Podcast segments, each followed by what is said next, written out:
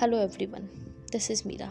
An Indian Air Force helicopter with the Chief of Defence Staff General Bipin Rawat on board crashed today near Coonoor in Tamil Nadu.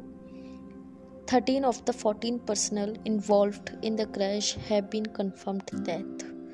The Indian Air Force confirmed the loss of General Rawat and his wife Mrs. Madhulika Rawat. May God rest the soul of all those who died. General Bipin Rawat is the gem of our country. In his career, he made a big contribution towards the country.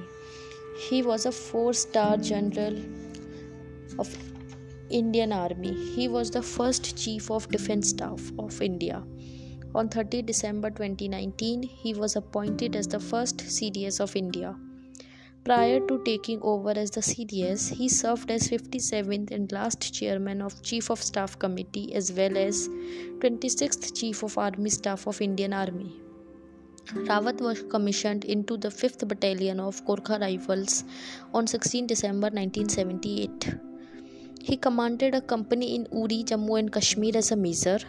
As a colonel, he commanded his battalion, the 5th Battalion, 11 Gorkha Rifles, in eastern sector along the line of actual control at Kibithu.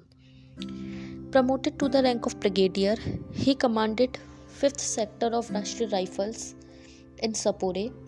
After promotion to Major General, he took over as the General Office commanding 19 Infantry Division at Uri.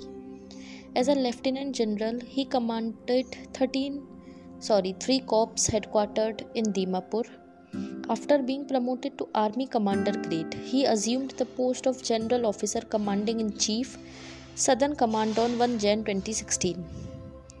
During the 1987 face off in Sumdorong Chu Valley, Rawat Battalion was deployed against the Chinese People's Liberation Army. During his career of over 40 years, he was awarded for gallantry and distinguished service with the Param Vishisht Seva medal सेना medal विशि, विशिष्ट सेवा medal Uttam Yudh Seva medal among others. Today, our country has suffered a great loss. May his soul rest in peace. That's all for today. Thank you so much.